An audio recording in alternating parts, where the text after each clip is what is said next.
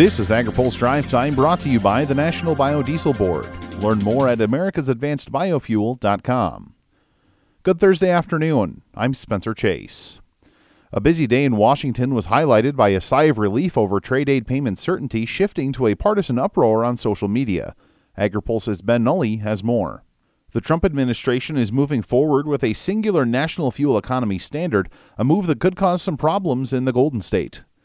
California has been seeking to implement stricter fuel economy standards of its own, but EPA Administrator Andrew Wheeler said in a statement today the move adds regulatory certainty for the automotive industry. Wheeler and Transportation Secretary Elaine Chao announced the move this morning at EPA's Washington headquarters.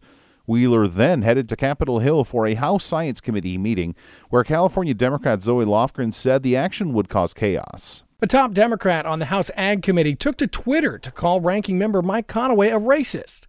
After Conaway blamed Democrats for attempting to block farmer trade aid payments in a subcommittee hearing today, Chairman Filemon Vela of Texas called Conaway a racist Christian pretender on Twitter. Yeah, Conaway was lying uh, in that committee hearing because every single member, every single member, Democratic member and the House Agriculture Committee fought real hard to protect MFP here over the last weekend. Conaway stood by his comments made in the hearing. All I said was that uh, rural America and production, production agriculture has been held hostage or taken as a pawn by Democrat leadership.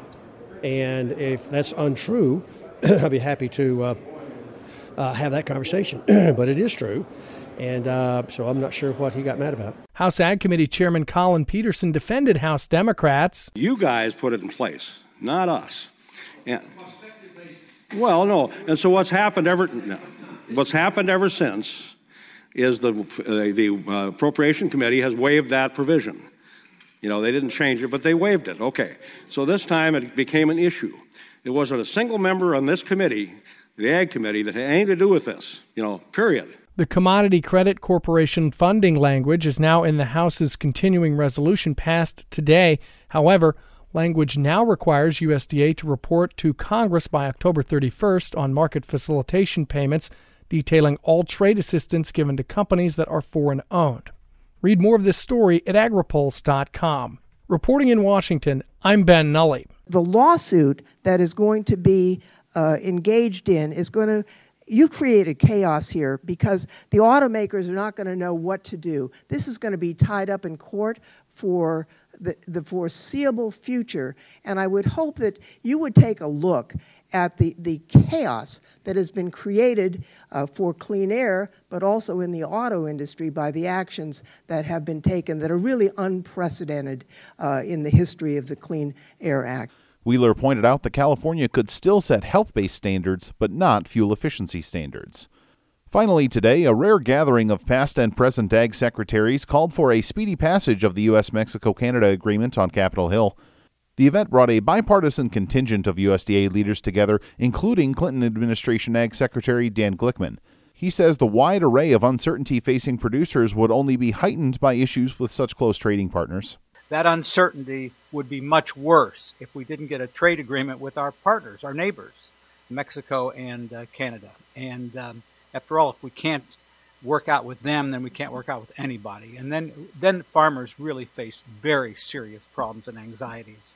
The event coincided with a letter from all eight living former secretaries urging USMCA passage. More can be found in Bill Tomson's article on agripulse.com. But the consensus of the group, as stated by Reagan Ag Secretary John Block, get it passed. Now, here's a word from our sponsor. Imagine turning soybean oil, used cooking oils, and waste animal fats into fuel so amazing it drives U.S. jobs and our economy forward. Learn more about biodiesel at americasadvancedbiofuel.com.